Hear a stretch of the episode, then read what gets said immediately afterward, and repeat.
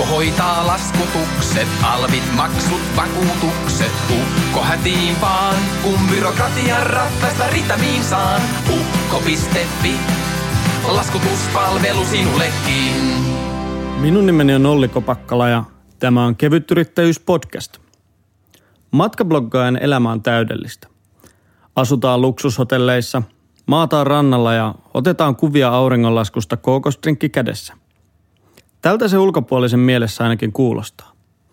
Mutta mahtuuko elämään mitään muuta? Tänään Kevytyrittäjyys-podcastissa vieraana on bloggaaja ja diginomadi Leena-Mari Laukkanen. Hän paljastaa totuuden matkabloggaajan arjesta sekä siitä, mitä tuo diginomadisada edes tarkoittaa. Tervetuloa mukaan. Laskutuspalvelu sinullekin. Tervetuloa Kevytyrittäjyys-podcastin pariin. Leena-Mari Laukkanen, mikä on paras paikka, missä sä oot käynyt? Vau, nyt tuli heti alkuun tosi hankala kysymys. Mm. Mun täytyy nyt vastata, jos ei saa valita missä on itse asunut mistä on kotoisin. Mä sanon, että Italian Toskana. Mun mies on sieltä kotoisin ja me ollaan saatu viettää siellä tosi paljon aikaa. Siellä viinitarhoissa. No sielläkin vähän mahdollisesti. Loistavaa. Eli tosiaan meillä on vieraana Leena-Mari Laukkanen. Sä oot bloggaaja, diginomadi, kevyt yrittäjänä ollut ja nyt yrittäjänä. Mitä muuta? Miten sä esittelet itsesi uusille ihmisille? Mm, riippuu vähän kenen kanssa, miten tuttu mun ala on, mutta yleensä mä sanon, että mulla on oma sometoimis, sometoimisto ja sitten mä pyöritän ja kirjoitan sen ohella blogia. Se on sellainen hyvä, josta on hyvä lähteä liikkeelle sitten myöhemmin. Miten sä oot päätynyt tota, pyörittämään omaa somefirmaa ja omaa blogia? Mistä kaikki on saanut alkunsa? Eli mä, mä oon kirjoittanut blogia neljä vuotta, ehkä kohta viisi vuotta.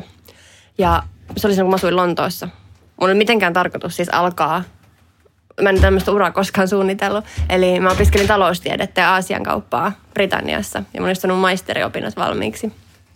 Ja sitten mä aloitin blogiin, kun mä ajattelin, että mun mies vielä viimeisteli väitöskirjaa siellä. Ja mä no, täällä ollaan vielä hetki ja sitten katsotaan, että aloitan blogin täyttämään päiviäni. Ja jos mä voisin kertoa vaikka Lontoosta jotain kivaa sitten muille matkailijoille.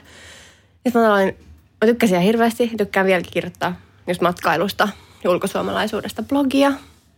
Ja sitten mä rupesin jossain vaiheessa oikeasti pohtimaan, että voisiko tästä olla jotain muuta. Mutta mä tiesin, että se ei tule olemaan sellainen, että mä huomenna olen yrittäjä. Mutta että sit niinku, jos nyt tekee hyvin sitä blogia ja näin, ainakin mä nyt katson sen loppuun asti. Mutta on mulla se tutkinto, että mä voin mennä joskus muuallekin hommiin. Ja sitten muutettiin Saksan Düsseldorfiin. Ja sitten siellä mulla alkoi olla jo asiakkaita muutamia. Ja blogin kautta silloin tällöin tein yhteistöitä. Ja sitten sen jälkeen mä rupesin tekemään sitä vähän tavoitteellisemmin. Ja voin sanoa, että niinku, ehkä, no nyt eletään tammikuuta 2018, niin 2017 lopussa mä aloin, tai siinä loppupuoliskolla mä aloin tuntia, tai siis huomasin, että mä pystyn tästä maksamaan vähän palkkaa, sellaista niin kuin järkevää palkkaa itselleni. Ei se nyt ollut sellainen yhden yön yrittäjyydeksi hyppääminen, vaan vaati vähän kärsivällisyyttä ja muuta. Mut sitten se tuli siitä. Blogista se alkoi ja puolivahingossa, mutta olen tosi onnellinen tästä. Miten sä päädyit Lontooseen? Alun sanoit, että menit opiskelemaan, mutta sitten sä oot Lontoosta päätynyt Düsseldorfiin. Mikä Suomessa on vikana? Oi, ei Suomessa ei mitään vikaa, musta on ihana olla täällä. Mä halusin, mitä mä just laskin, että siitä on 11 vuotta, kun mä muutin siis Britanniaan opiskelemaan. Mä olin aika Glasgowssa, Skotlannissa. Ja mä halusin vaan lähteä, mä, että no, kerran tulee tilaisuus, mä haluan muuttaa ulkomaille. Mä pääsen aina takaisin. En tehnyt mitään suunnitelmia silloin, että tuunko takaisin vai. Mutta no, katsotaan meitä tieviä. Ja sitten mä tulin takaisin Suomeen. Mä sain kandin valmiiksi. Mä olin täällä vuoden töissä Kuopiossa, oma alan töissä. Ja sitten mä hain maisteripaikkaa Hongkongista ja Lontoosta. Mä sain molemmat, mutta sitten mä ajattelin, että ehkä tuo Lonto on sitten lopulta, se oli yliopisto sen verran hyvä siinä, mitä se tekee, niin mä, no, mä lähdin sinne. Ja sitten mä tapasin ehkä parin kuukautta siitä sitten mun miehen siellä. Perinteinen tarina. Ja sitten Düsseldorf. No hän sai sitten työpaikan Düsseldorfista ja mulla ei just silloin ollut Lontoossa mitään. Mä olin käynyt matkalle ja me oltiin oltu Taivanissa siinä välissä. Mä olin opiskelemaan mandariini Kiinaa. Niin mä olin silleen, että no lähdemme. Tämä elämäntapa varmaan jatkuu, että me kierrätään. Että jos mulla olisi työpaikka, mikä kulkee mukana, niin se olisi tosi kivaa. Eikä tarvitsisi aina sitten stressata siitä työstä. Plus, että saisi tehdä jotain, mistä tykkää. Miten sun normaali työpäivä sitten menee? Mitä sä, mitä sä teet? Mm, no mä aloitan aamulla aina. Mä heräin, no nykyään me herätään tosi aikaisin, kun meillä on pieni lapsi. Hän menee päiväkotiin, mutta mä luen aamulla niin sen sähköpostit. Ja katson, mihin tulee reagoida. Mutta vaihtelee ihan hirveästi ne työpäivät. Joskus on ihan muutaman päivän varoitusajalla tullut juttu, mikä pitää vaan saada valmiiksi. Tai sitten on vähän enemmän, että mä teen taustatutkimusta eri artikkeleja varten. Tai sitten jos mulla on semmoinen vähän rennompi päivä, niin mä kirjoitan blogia. Et se riippuu ihan tosi paljon, mitä nyt on agendalla. Et mulla tammikuun nyt oli tosi kiireinen. Ja silloin oli sillä, joka päivä piti vähän aikatauluttaa. Mutta tämä helmikuu on ollut vähän rennompi. Niin mä oon nyt sitten kirjoitellut blogijuttuja varastoon ja tehnyt vähän suunnitelmia. Kaiken näköistä variaatioita on. Koetko sä, että sä elät sellaista niin kuin sun unelmaelämää? Onko sun unelma ollut olla diginomadi? Ja mitä diginomadit tarkoittaa? Miten sä koet sen sanan? Mulla tulee diginomadista mieleen sellainen läppärielämä uimaalta jossain kaukoidessa. että jossain, mä istun balilla, juon kahvia täällä auringonlasku nousussa. Mutta, eli sellaista en. Eli ehkä tällainen arkisemmin, jos mä määritellään diginomadia, että pystyy tekemään töitä mistä vaan. Ja kyllä mä sen siis, jos mä katson viisi vuotta, neljä vuotta taaksepäin, että mihin mä oon tullut siitä, mikä, mistä mä lähdin, niin olisin ollut tosi tyytyväinen tästä. Tietysti olisin varmaan myö, pystynyt nopeampaankin tahtiin, jos olisi enemmän käyttänyt aikaa, mutta tietysti kun lapsi syntyy, niin siinä vähän, vähäksi aikaa menee sitten jutut. Sama, mä en missään vaiheessa pitänyt niin kuin äitiyslomaa kyllä, että mä teen kyllä niin kuin vakituisia juttuja ihan sen ajan, mutta vähensin huomattavasti. Mutta kyllä tämä on siis todella, todella olen tyytyväinen tähän tilanteeseen ja tarkoitus on kyllä kasvaa vielä nyt kun arki rullaa hyvin Saksassa, niin vielä tästä eteenpäin päin. Joo, siis toi just lapsen tai perheen muodostuminen lapsen tuleminen yleensä on semmoinen, missä moni, jotka puhuu degrowthista ja vastaavista ja siitä, että just haluaa elää vaikka niin kuin talvet balilla just juomassa kookosjuomia, niin sitten yleensä siinä vaiheessa, kun tulee perhettä niin sitten, ja asuntolainaa, niin sitten mm. se onkin sellainen, että nyt kiinnostaa, että on vakituinen työ, josta saan seuraavat kuusi kuukautta joka kuukausi saman, saman tulon. Niin miten sä, oot, sä et ole niin kuin, kohdannut tällaista? Mm, no mä, totta kai siis turvallisuuden tunne on, mutta tietysti no, myönnetään, että tietysti jos mun miehellä ei olisi hyvää työpaikkaa, niin en tätä pystyisi tekemään. Et siinä mielessä mä oon tosi onnekkaassa asemassa, että mä oon pystynyt siis ilman sen suurempia paineita sitä mun firmaa kasvattamaan. Ja mä en välttämättä ole sellaista kotona olevaa sorttia lapsen kanssa. Että mä kyllä haluan, että mulla on jotain omaa. Ja totta kai mä haluan sitten tuoda oman korteni kantaa kekoon sitten siihen. Et, mutta myönnetään, että siis totta kai siinä mulla on tietty paine ollut poissa, koska miehellä on hyvä työpaikka. Että siitä se, en tiedä mitä, siis joku voisi sanoa, että tämä on helppoa yrittäjyyttä, ei siis sitä ole, mutta mulla on paremmat lähtökohdat kuin monella muulla. Se kuulostaa ihan järkevältä tai siis ymmärrettävältä, että, että, että, että tai yrittäjänä itse just olen miettinyt sitä, että olen itse aloittanut yrittäjänä olemisen joskus hyvin nuorena, varmaan 15-vuotiaana. Mutta just miettinyt sitä, että opiskelijoillahan on esimerkiksi paras sauma aloittaa oma yritys just sen takia, että silloin sulla ei ole niin, kuin niin paljon elätettäviä ihmisiä vaikka ympärillä tai että se on niin kuin, sulla ei ole niin isoja kuluja. Et muutenhan se on, on, jos sä haluat yrittäjäksi ja sulla on viisi lasta ja asuntolainaa ja kaksi autolainaa ja kolme koiraa, niin sun pitää ottaa aika iso laina, että sä saat edes niin kuin sen seuraavan mm. parin kuukauden tulot, tulot kasaan. Mutta hän kuulostaa ihan, tai siis kuulostaa järkevältä. Mutta minkä takia Düsseldorf, onko se sun? Mun mies on siellä töissä.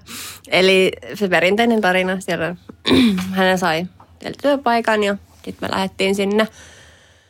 Ja se on ihan tällä hetkellä ihan ok asuinpaikka. Oppinut, mä alkuun oli vähän shokissa, koska me tultiin Düsseldorfiin Bilbaon surfirannoilta. Niin se oli kieltämättä vähän hankala siirtymä, mutta ähm, nyt mä oon oppinut, totta kai siis Saksa on tosi hyvä maa asua lapsen kanssa etenkin. Mutta katsotaan minne seuraavaksi sitten. Mutta olen oppinut kyllä tykkäämään siellä ihan asua. Onko sulla saksalainen yritys? On, Joo. joo. Miten se toimii? Mm, no se alkuun oli hieman säätämistä siinä, koska ei yhtään tiennyt. Mutta mun mies puhuu saksaa. Ja hän sitten, sanotaan, että se ei ollut niin hankalaa kuin mä lopulta luulin. Paperien pyörittelyä, eri virastoissa juoksemista, mutta ei se ollut niin kuin mitenkään ylitse pääsemätön työmppu. Et kun vähän sitten saa, meillä oli yksi kaveri, jolla on kanssa sama yritys, niin hän sitten osasi vähän neuvoa. Mutta sitten paperit vaan laitettiin. Ja nyt siis kaikki sujuu tosi hyvin. Että ei mulla ole mitään niin kuin ongelmia enää siinä. Ja mulla on kirjanpitäjä, jonka mä voin sitten soittaa, joka on käskittynyt tällaisiin muun kaltaisiin, no onko se ekspattiyrittäjä oikea sana, mutta niin ulkomaalaisiin yrittäjiin. Että hän sitten osaa neuvoa, jos on. Ja maksan hänelle kyllä mielellään tästä ilosta. Joo. Sitä vaan just kuullut, että tai itsekin tehnyt jotain yhteistyötä saksalaisten yritysten kanssa, niin se on niin kuin hyvin byrokraattista. Ja sillä että Suomessahan on paljon byrokratiaa, mutta mm. Mun mielestä olisiko se jotenkin sillä että Saksassa kirjanpitäjä ei voi olla, ellei sulla ole just jotain tiettyä sertifikaattia toimia kirjanpitäjänä. Ja siellä on niin hyvin, hyvin paljon sellaista tosi tarkkaa juttua, mutta tietenkin jos, jos on hyvä kirjanpitäjä, joka hoitaa, niin sittenhän se yleensä ratkaisee ongelmat. Kyllä hän ratkaisee monet ongelmat. Mä häntä just keskiviikko toissapäivänä kävin tapaa häntä, niin kaikki on hanskassa, mikä antaa mulle paljon mielenrauhaa. Millaista on olla matkabloggaaja? Siis sulla on toi niin kuin somefirman pyörittäminen. Jos mä ymmärrän oikein, niin sulla on siis asiakkaita, joille sä teet Joo. somejuttuja. Mä teen ylläpidän sosiaalisen median tilejä eri asiakkaille ja tuotan sisältöjä eri tahoille. Ja sitten kirjoitan siinä sit blogia, jossa tietysti teen välillä blogiyhteistyötä myös. Se toimii niin kuin osana sitä kokonaisuutta. Mutta matkablokkaaja, se kuulostaa, siis onhan mä tosi onnellinen, että mä teen sitä ja saan tehdä sitä. Mutta tietysti kun siinä ei sit ollenkaan kaikissa somefiideissä ja blogissa ehkä näy sit se arki, niin sit saa helposti sellaisen kuvan, että meillä on tällaista glamouri elämää maailmalla, juomaan viiniä ja on ollut uima-altaalla ja näin. Ja totta kai mä oon kiitollinen kaikista mahdollisuuksista, mitä mulla on sitä tehdä. Totta kai mä sitä myös teen ja se siellä näkyy, mutta kyllä siihen välillä mahtuu hajoilemisia aina, kun lapsi on kipeä ja tuntuu, että olisi kauheasti kaikkea tehtyä, mutta kun ei voi tehdä. Ja siis kaikenlaista arjen, niin ihan samat ilot ja surut siellä arjessa on. Mutta ne ei vaan välttämättä näy, kun se nyt matkailu on yleensä iloinen asia. Mutta onko sä, sä oot varmaan tutustunut siihen Ellen Darbyyn tota, Joo, joo, kyllä. tapaukseen. Kyllä. Oletko sä samanlainen ihminen, että aina kun sä meet jonnekin, niin lähetät viestin kaikille hotelleille, että päästäkää minut ilmaiseksi hotelliin, niin kirjoitan Mä en ole tainnut tehdä tota... Mm. Mä lähetän enemmän yhteistyö niin kuin näitä pyyntöjä sitten, että tehdään laajempi kokonaisuus. Olisiko ihan muutamalla kerran on ilmaiseksi ollut yöpymässä. Mä yritän sitten toisaalta pitää eron siinä lomailussa. Ja kuitenkin sitten, jos mä menen hotelliin ja näin, niin mä haluan tehdä sen mahdollisimman hyvin ja ottaa sitten... Siinä menee aina kuvien ottoon aikaa ja faktojen ja kaikkien tarkastamiseen ja näin. Että aika vähän mä oon niitä nyt tehnyt, mutta enemmän mä teen sitten sellaisia niin sanottuja oikeasti kaupallisia yhteistyötä, missä sitten raha liikkuu ja ne sovitaan sitten tosi tarkasti. On ollut tuollaisilla muutamalla ilmaisella hotelliyöllä kyllä. Se oli vähän erikoinen keissi se kokonaisuudessaan.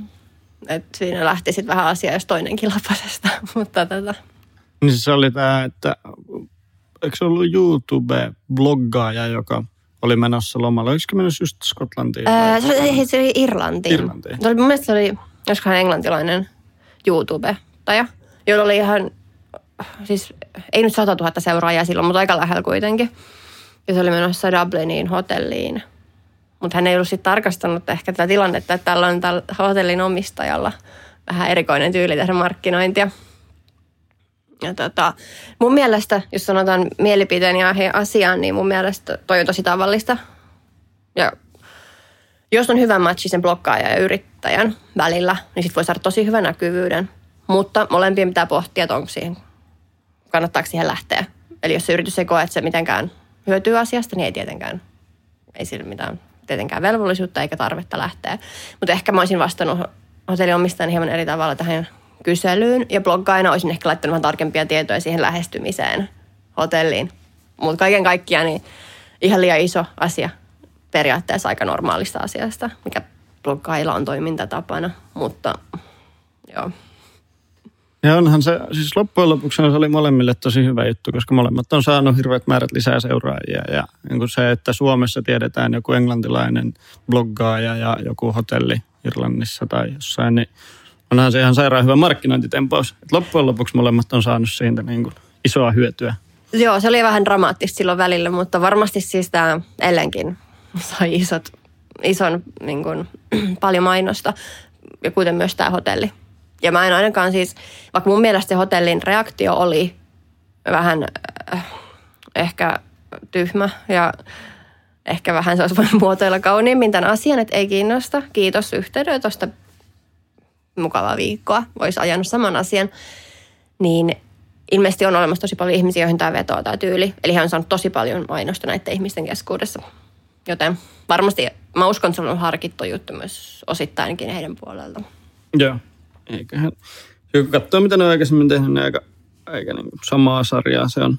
Mm. Ja onhan toi, mä itsekin muistan joskus, kauankohan siitä on, melkein varmaan joku kymmenen vuotta sitten, kahdeksan vuotta sitten, silloin kun Suomeen rupesi muodostua semmoinen blogiskene, Mm.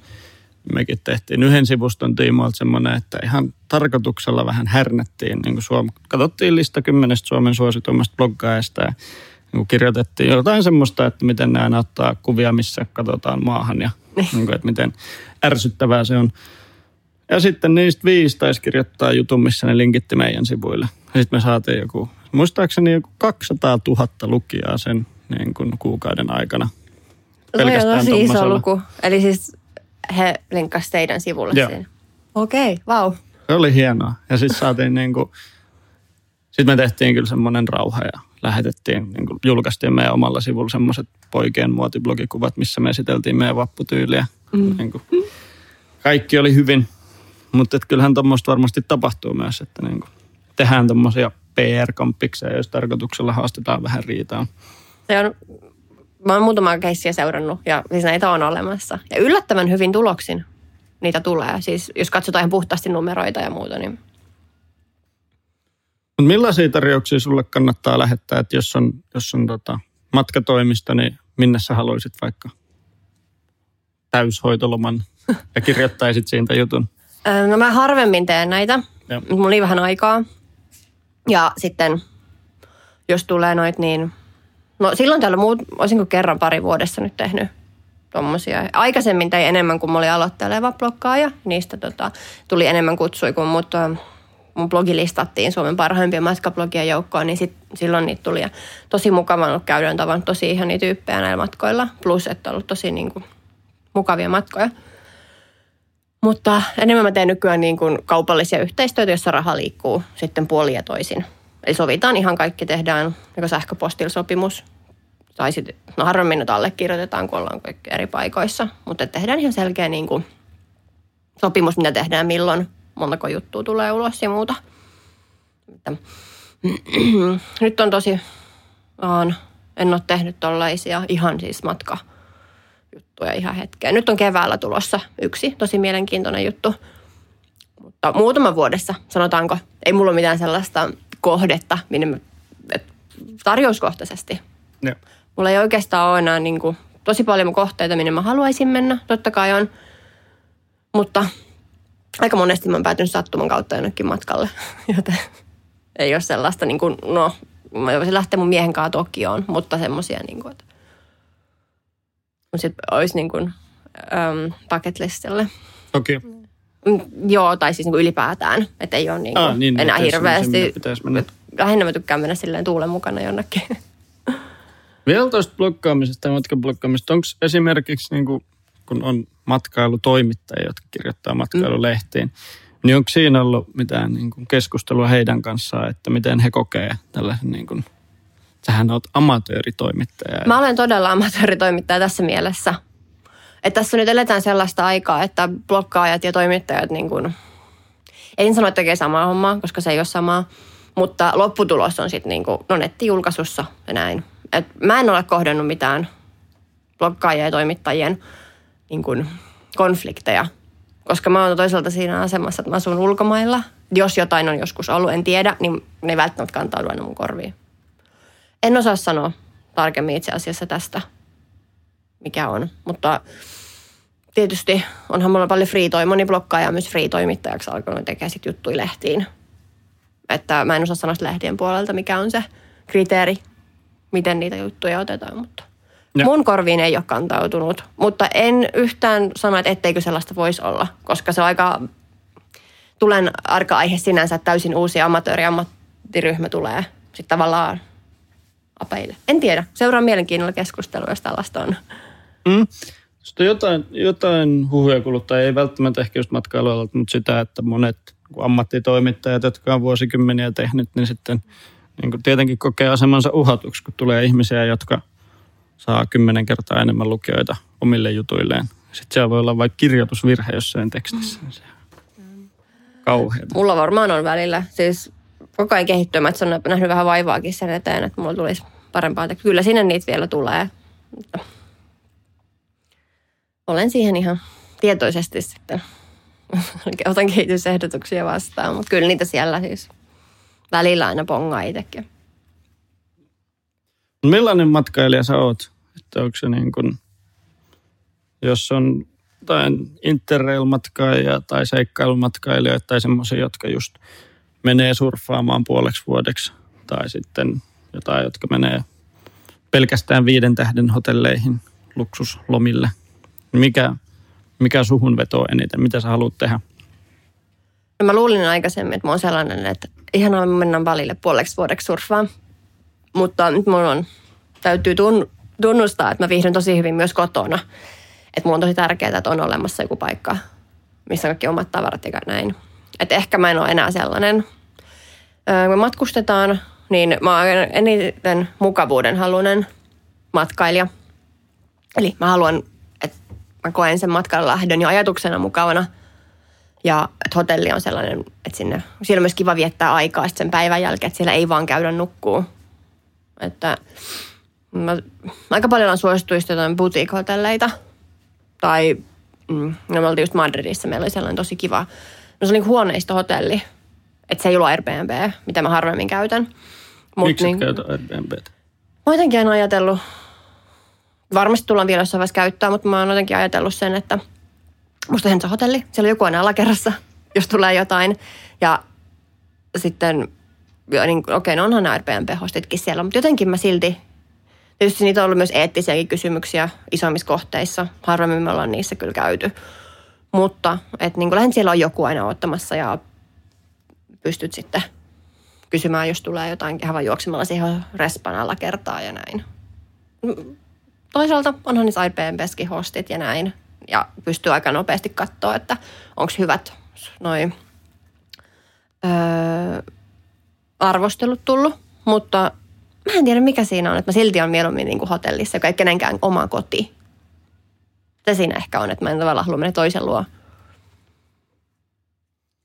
Joo. Mites tota... Niin, eli periaatteessa niin kuin enemmän sinne mukavuuden haluisaan kuin siihen, että mennään Amazonin sademetsään telttaan nukkumaan tai riippumatta? Joo, ei, mä en ole telttailija. Mä en ole telttailija. Voisin kyllä siis kokemuksen puolelle siis takia lähteä, mutta ehkä enemmän sitten just tuollaista mukavuuden halua. Nykyään syödä hyvin. Jos just viinitilareissut on kivoja. Just lapsen kanssa, jos vähän tulee esteitä, mutta me ollaan sen verran paljon Italiassa, Toskanassa, että siellä on aina jotenkin onnistunut tällaiset niin päiväreissut. Sitten siihen, kun siinä on niin paljon niin tosi lyhyellä etäisyydellä kaikkea mm, noita viinitiloja ja erilaisia maisemia. Niin siellä sitten ollaan käyty. Mutta ruoka on tosi isoissa osassa mulla. Mä en ole niinkään sellainen museohiiri. Et kyllä mä käyn, jos joku tosi kuuluisa museo näin, mutta ehkä mieluummin sitten tutustun sen ruokakulttuurin kautta ja vaikka jonkun viinitila näin, kun sitten viipyisin siellä museoissa. Missä sä haluaisit asua vielä? sellaisia, niin kuin, tai millä, jos saisi valita minkä tahansa paikan maailmassa, niin mitä asioita sä haluaisit, että siellä olisi kunnossa? Tai mitkä on niin kuin sellaisia tärkeitä juttuja siinä paikassa, missä viettää useampia vuosia kerrallaan? Hmm. Äh, mua kiehtoo Etelä-Eurooppa. Se on aina kiehtonut mua. Ja mä toivoisin, että me voitaisiin asua siellä vielä joskus. Mutta tällä hetkellä ottaa huomioon esimerkiksi Italian taloudellisen tilanteen, niin se tulee olla haastavaa. Et, no toisaalta mun yritys kasvaa koko ajan. Et se ei välttämättä niin mahdotonta kuin se oli silloin, kun mä olin kotona ihan vauvan kanssa. Mutta voihan se olla, että jos ei hirveät lostavoittoa tuu, niin se Etelä-Eurooppa niin kuin vielä antaa odottaa itseään. Mutta me ollaan kyllä sitä mieltä, että me ei Euroopasta enää lähdetä pois. Et me oltiin muuttamassa tai tosi vakavasti keskusteltiin, että olisi muutettu Australiaan sinne surfirannikolle. Mun mies olisi saanut sieltä työpaikan. Tämä oli haastattelussa sinne. Mutta sitten Saksa tuli ja se on niin lähellä meidän puolimatkassa Suomeen ja Italiaan. Mutta lähinnä nyt mä arvostan ehkä sellaista paikkaa, että missä olisi niin kuin, mä pystyn tapaamaan kollegoita, mikä on tosi henkireikä myös Düsseldorfissa, että siellä on aika paljon yrittäjiä. Ja me tavataan heidän kanssa lounaalla kerran pari viikossa. Että me samantyyppisiä ihmisiä. Ei tarvi olla ulkomaan, siis ekspatteja tai muuta, muulta tulleita. Mä vähän vierastan tuota expat-sanoa, kun mä en ole ihan varma, mitä se kattaa. Mutta ymmärrät sen, Joo. mitä tarkoitan. Ja siellä on samanhenkistä porukkaa ja siellä olisi niin kuin, se ei olisi ihan keskellä korpea. Mielestäni vielä parempi, jos siinä olisi lähellä joku alpit tai, tai ranta tai molemmat. Sellainen paikka myös, missä lapsiperheen voi asua. Nyt se on tosi paljon miettiä just lapsenkin kautta näitä, mitä mä en ennen niin kuin uhrannut ajatustakaan. Mutta lähinnä, että siellä olisi niin kuin lapsille paljon kavereita ja päivähoito onnistus ja muuta. Niin, sanoit, että Saksassa on, niin kuin, on jonkunlaista niin kuin verkostoa jo olemassa. Mm. Miten, miten tutustuu ihmisiin ulkomailla, jos, tollain, jos haluaa, haluaa luoda verkostoa oman alan ihmisten kesken uudessa maassa, jossa ei vaikka tunne ketään? Miten se voi aloittaa? Mm, no, mä, mulle hirveän iso asia on ollut siis Facebook-ryhmät. Nämä Facebook-ryhmät, jotka aiheuttaa välillä niin kuin epäuskoa maailmaa, mutta niistä on paljon hyötyä myös. Eli ö, meillä on Düsseldorfissa tosi paljon yrittäjiä, tällaisia niin kuin, no, aika moni on mun samassa, samassa tilanteessa, että heidän miehensä on Düsseldorfissa töissä ja sitten on saa niin kuin, oman yrityksen pystyyn. Ja äm, Facebookin on ihan oma ryhmä meillä. Ja siellä on myös paljon niin kuin ulkomaisille, englanninkielisille henkilöille, jotka on Düsseldorfissa, niin ryhmiä. Niin siellä on ne välillä joku huhuilee kohtalon tovereita, tai sitten ihan siinä ryhmässä niin sovitaan treffejä. Ja täytyy sanoa, että tuossa mielessä Düsseldorf on tosi hyvä, että siellä on tosi paljon yrittäjiä, et, jonka kanssa niin pystyy, josta on tullut ihan ystäviä jo. Et kaikki tehdään kotona töitä, niin nähdään sitä aina lounaalla tai jotain, että pääsee pois sieltä oma, omasta kolosta ihmistä ilmoille. Millähän kun sanoilla, että pitää sitten etsiä, että löytää Facebookista jonkun ryhmän jossain kaupungissa, missä on muita ihmisiä, jotka haluaa niin tutustua saman mm. alan ihmisiin? No Düsseldorfissa meillä on Düsseldorf Expat Meetups. Um, ja sitten meillä on English Speaking Expats in Düsseldorf. Eli tämän tyylisiä hakusanoja, English Speaking tai Expat tai tällaisia. Niitä yleensäkin pääsee alkuun. Suomalaisillekin on omia ryhmiä, mutta aika paljon vähemmän on niistä sitten tämmöistä niin työkontakteja tai muuta löytänyt. Et kyllä me suomalaisia tota, ystäviä on Düsseldorfissa ja tavataan niin kuin aika paljon lasten kanssa, mutta työkontaktit on ehkä just näistä kansainvälisimmistä piireistä. Miten sä just puhuit, että on niin kuin pieni lapsi ja on niin kuin, olette asunut eri puolilla ja mietitte, että jossain vaiheessa olet muutatta ja on työ, niin miten sä pysyt tai saat nämä kaikki asiat niin kuin tasapainoon elämässä? Miten kaikille riittää aikaa? Ja miten sä, onko sulla joku megakalenteri, missä näkyy kaikki, että mitä asioita pitää milläkin minuutilla tehdä? No itse meillä on nyt äh, mun poikan puolitoista vuotias. Hän on nyt aloittanut päiväkodin, mikä on ollut ihan älyttömän siis hieno asia. Meillä on niin kiva päiväkoti ja sillä niin mukavat kaikki ne henkilökunta ja hän onneksi viihtyy siellä hyvin. Niin se on auttanut hirveästi. Eli se mahdollistaa, tai muuten, mä en ole, no jos olisi aivan pakko, niin totta kai mä tekisin illat ja yöt ehkä töitä sitten. Mutta koska ei ole, ja nyt se päiväkoti on, niin se on tuonut arkeen ihan hirveästi.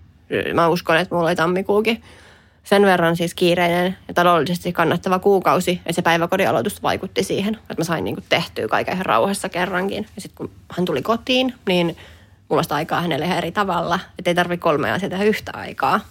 Et ei mulla, niinku, mulla on paperikalenteri, mihin mä kirjoittelen, että mä oon siinä mielessä. Vielä tosi perinteinen, että mä tykkään, että mulla on paperi ja kynä. Sitten siinä. Mutta kyllä siis mun mies oli kuusi kuukautta isyyslomalla. Et siinä vaiheessa me jo vähän aloittelee. Mutta kun menin takaisin töihin, niin sitten oli taas silleen, että tein monta asiaa yhtä aikaa. Ja se oli tosi stressaavaa. Ja mä olin välillä ihan poikki rikki väsynyt. Ja tämä on tietysti sellainen asia, että mä olen blogissa kirjoittanut, koska jotenkin mä ajattelen, että se ei ehkä... No kyllähän se tavallaan sopii siihen tosi hyvinkin. Mutta mä oon ehkä vielä sen verran nössö, että mä en uskalla kaikkea kirjoittaa kaikkea tai halua jakaa ihan kaikkea omia juttuja. Miksei? Eikö tommoset ole just semmoisia kirjoituksia, jotka saa hirmu paljon huomiota, että On. Niin Siis puhuu noihan- tosi rehellisesti. Noihan ne saiskin. Ja sitten mä oon kyllä miet, siis tällä vuodella on tarkoitus kirjoittaa enemmän sellaista sitä matkailuteemaa nyt ja ulkosuomalaisteemaa niin kuin poistamatta, mutta vähän enemmän myös sellaista niin kuin henkilökohtaisempia juttuja ja työjuttuja sinne. Et mä haluan kuitenkin pitää sen silleen matka- ja ulkosuomalaisblogina, mutta mun mielestä tollaiset sopii tosi hyvin. Tavallaan aiheeseen liittyen tavallaan ei, mutta kyllä blogit on menossa siihen suuntaan, että haluaa kuulla kyllä, mitä sieltä ihmisille kuuluu. En tietää, kuka siellä on.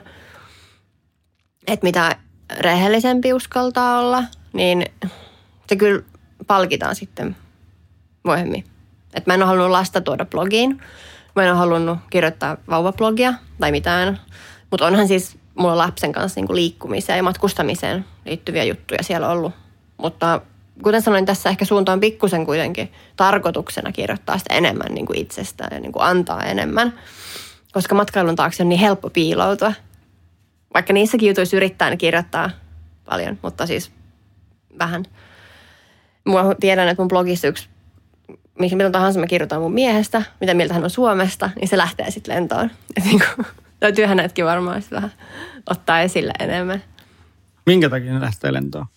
En, siis varmaan se on se, että niinku sieltä taustakulisseista ja niinku ulkomaalaisen mielipide toisaalta Suomesta. Mutta myös muu silleen, että ihmiset haluaa tietää, että päästä sinne arjen, arkeen kiinni ja minkälainen tyyppi siellä nyt onkaan.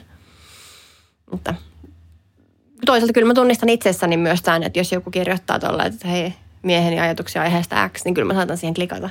Sen verran utelias mä oon. Onko sulla jotain synkkiä salaisuuksia, mitä sä et ole kertonut blogissa? Nyt hyvä paljastaa Nyt on kaikki podcastille? paljastukset. No ei mulla kyllä sellaisia, mä oon tosi siis elän sellaista, joku voisi sanoa, tosi tylsääkin elämää, että ei mulla niinku ole mitään semmoista, mitä mä en voi sinne kertoa. Mutta on vaan vähän sillä, että mä en jaksa mitään kirjoittaa tai halua kirjoittaa mitään liian henkilökohtaista. Mutta tietysti jos mä nyt aloit, voisin kirjoittaa jostain ehkä vähän haastavammasta on just toi, että miten kun yrittää tuhat asiaa mielessä ja sitten on lapsen kanssa kotona ja tavallaan hajoilee sitten sinne vielä kotiin, vaikka on mulla siis lapsiperhekavereita ja näin, mutta se oli mulle tosi raskasta, että ei yhtäkkiä pystynyt matkustaa tai matkustat näkee edes kavereita tosi lyhyellä varoitusajalla ja muuta.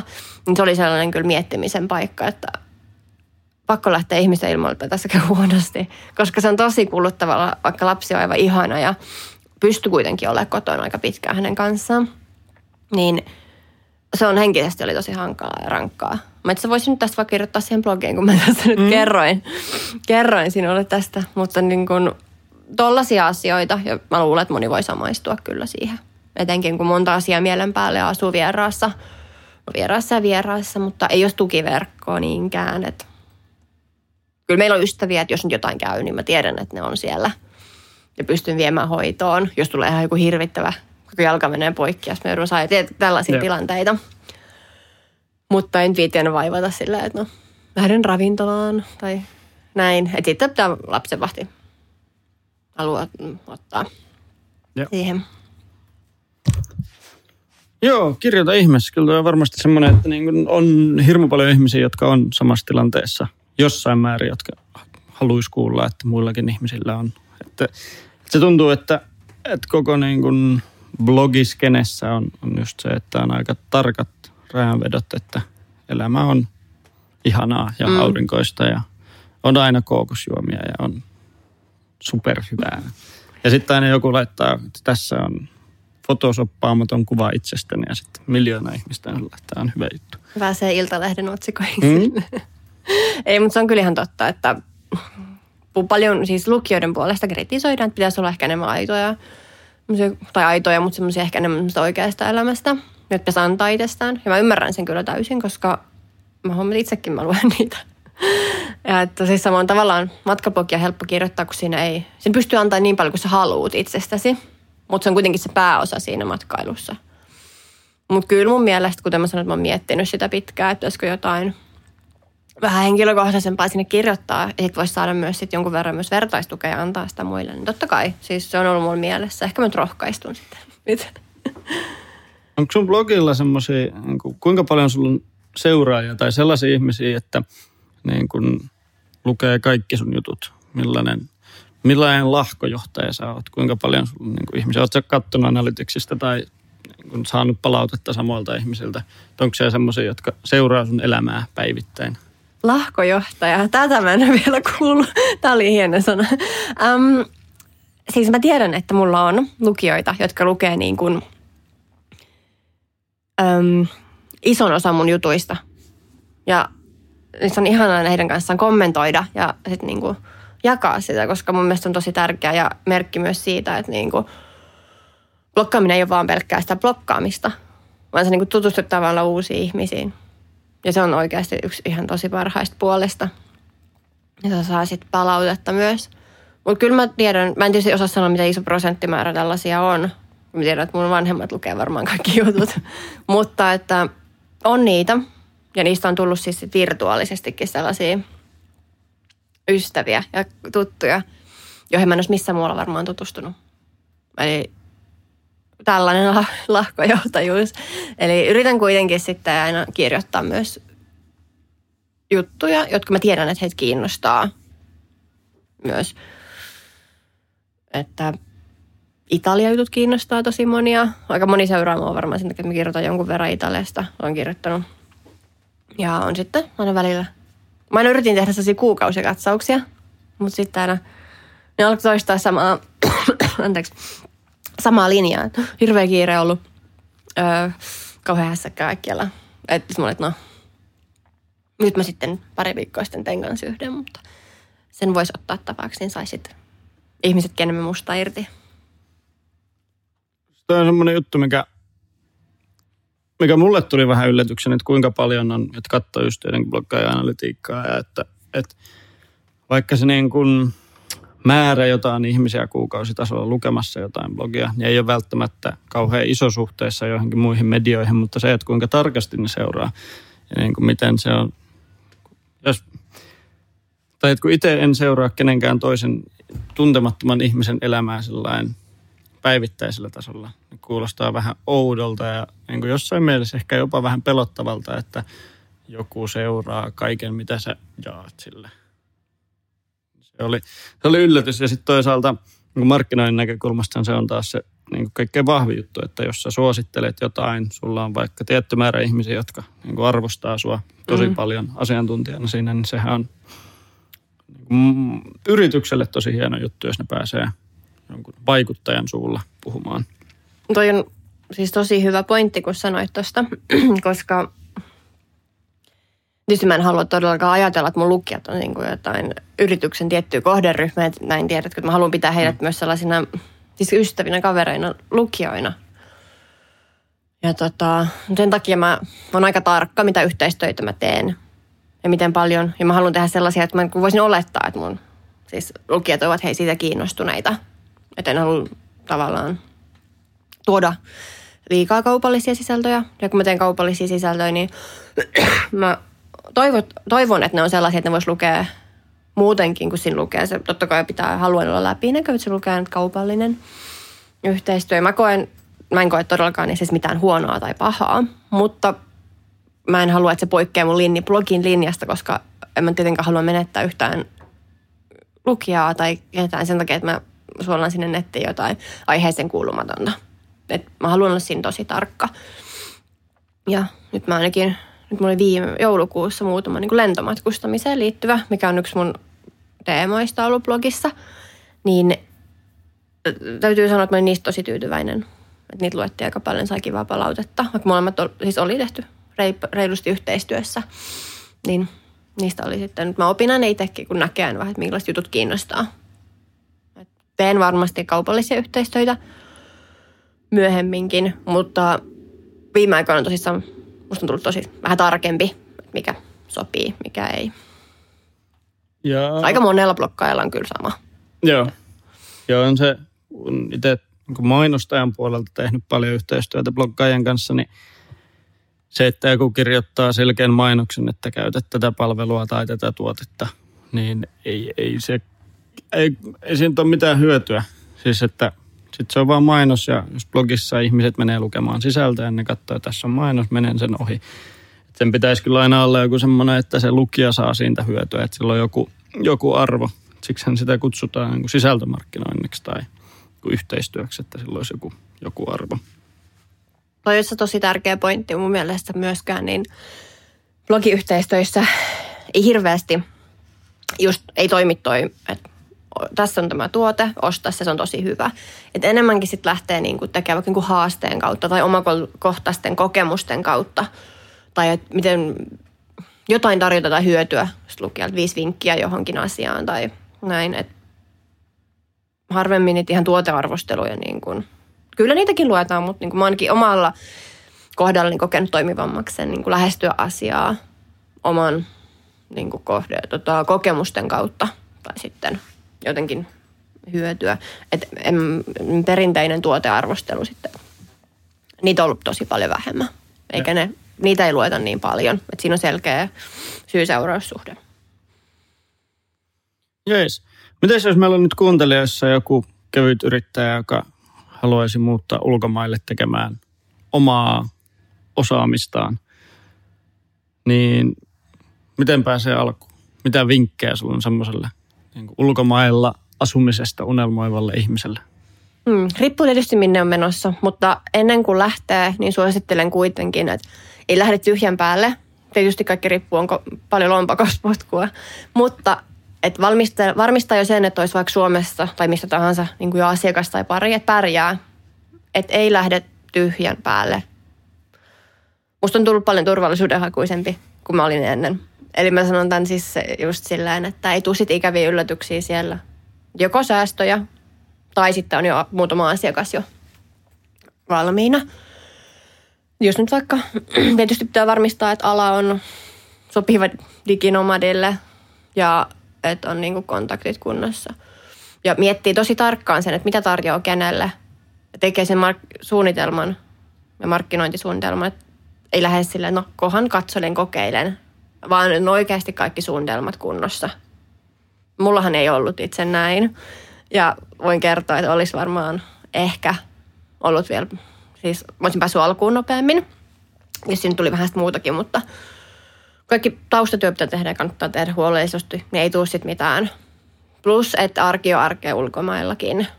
Että on tosi, mä oon tosi onnellinen, että mulla on tällainen tilanne tällä hetkellä, että mä pystyn jo maksamaan itselleni palkkaa. mutta että se on siis arki, arkia myös siellä Palilla Düsseldorfissa, missä onkaan, että se työ vie se iso osan päivästä. Tai mitä iso se viekään kellään, mutta siis, että se ei ole sitten pelkästään sellaista lomailua. Tietysti lomatyötä voi tehdä kivemmissä ympäristössä kuin toinen on. Että on se eri asia, jos mä tekisin vaikka Taiman Chiang töitä kuin Düsseldorfista, mutta... Siinä ainakin se, että siellä Taimassa itse oli jo jonkun kuukauden ollut siellä lomalla, mutta tehnyt töitä periaatteessa samalla puolittaisella. Ja siellä huomasi, että se on vähän vaikea tehdä niin kuin netin kautta töitä, jos netti ei vaikka kahteen päivään toimi. No se ha- aiheuttaa haasteita kieltämättä. Ja kannattaa sitten näissä asioissa kannattaa tosi tarkka siis viisumeiden kanssa. Että ei sitten, jotkut maat on aika tarkkoja, että tekeekö töitä, miten paljon. Näin, että kannattaa ehdottomasti tältä osin tehdä tutkimus. Tietysti Euroopassa helppo, EU-kansalaisena liikkua, mutta jos kaukoidasta, niin kannattaa todella tarkkaan katsoa just joku Thaimaa enää, niin noin viisumit kuntoon. Koska ettei käy huonosti sitten. Musta siis mun tosi kauhean näköinen viljellä tällaista ne, um, negatiivista kuvaa, mutta siis sillä, että kannattaa oikeasti, se on tosi upea mahdollisuus kaikille. Varsinkin jos se unelma, niin toki mä kannustan sitä toteuttaa. Mutta että hoitaa vain taustatyöt kuntoon ennen jo lähtöä, niin varmasti auttaa pidemmän päälle. Niin, se on helpompi, jos on kaikki asiat, jos on sellainen, että aika on parin kuukauteen, ei tarvitse saada uusia asiakkaita, niin sitten se on vähemmän stressiä ja sitten yleensä saa asiat helpommin hoitumaan, kuin jos joutuu hirveällä stressillä pakottamaan, että saa nyt seuraavan päivän nuudeliannoksen. Niin, juuri näin. Se hirveä stressi se työn tekeminen, kun tietää, että jos pakko saada asiakkaita, niin se ei ole toivottava, kun, niin kuin, että sen takia just niin kuin alkaa vaikka etukäteen. Ja ihan hyvissä ajoin etukäteen suunnittelee. Aika moni varmaan suunnitteleekin kyllä, en mä usko. Mutta että niin kuin on kaikki kunnossa sitten kohteessa. Missä sä oot Leena-Mari Laukkanen kymmenen vuoden päästä? Apua. Mä toivon, että mun yritys on kasvanut tosi paljon.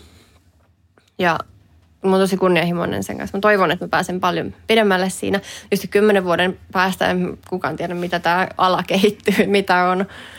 Mutta innolla seuraan. Toivon, että tällainen meidän pikkuperheemme asuu jossain kivassa paikassa, missä me kaikki viihdytään ja työ pyörii hyvin ja arki rullaa.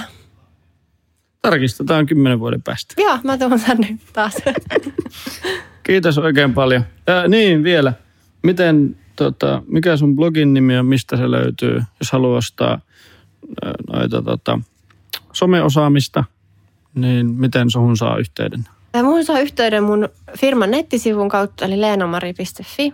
Ja mä kirjoitan London and Beyond nimistä matkablogia. Eli sitä kautta voi lukea mun matkatarinoita ja myöhemmin sitten näitä henkilökohtaisia juttuja, mitä mä just lupasin. Yes. Että noiden kautta pystyy, leenamari.fi on varmaan helpoin pitää mielessä. Eli sinne laitetaan tämän tota, podcastin kuvaukseen myös linkkinä.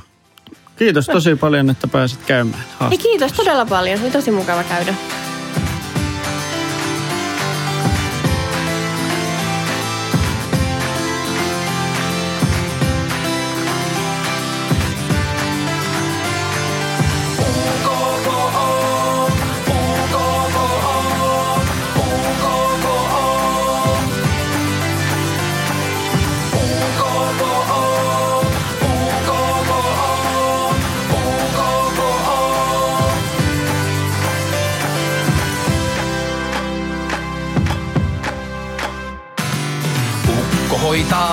Laskutukset, alvit, maksut, vakuutukset. Ukko hätiin vaan, kun byrokratian ratkaista ritamiin saan. Ukko.fi, laskutuspalvelu sinullekin.